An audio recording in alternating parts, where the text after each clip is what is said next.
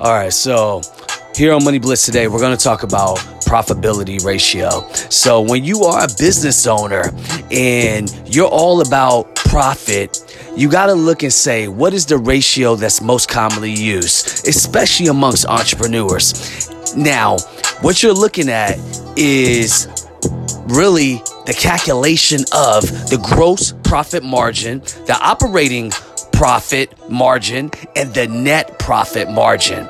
So by you taking the measure of the different points of your statement, of profit and loss that is, you can see clearly where your revenue is at. And that is the bottom line. And when you're able to do that, you're able to focus on more income for your business. That's all I got for y'all today. Have a great day. This is Pierre De La Fortune. God bless.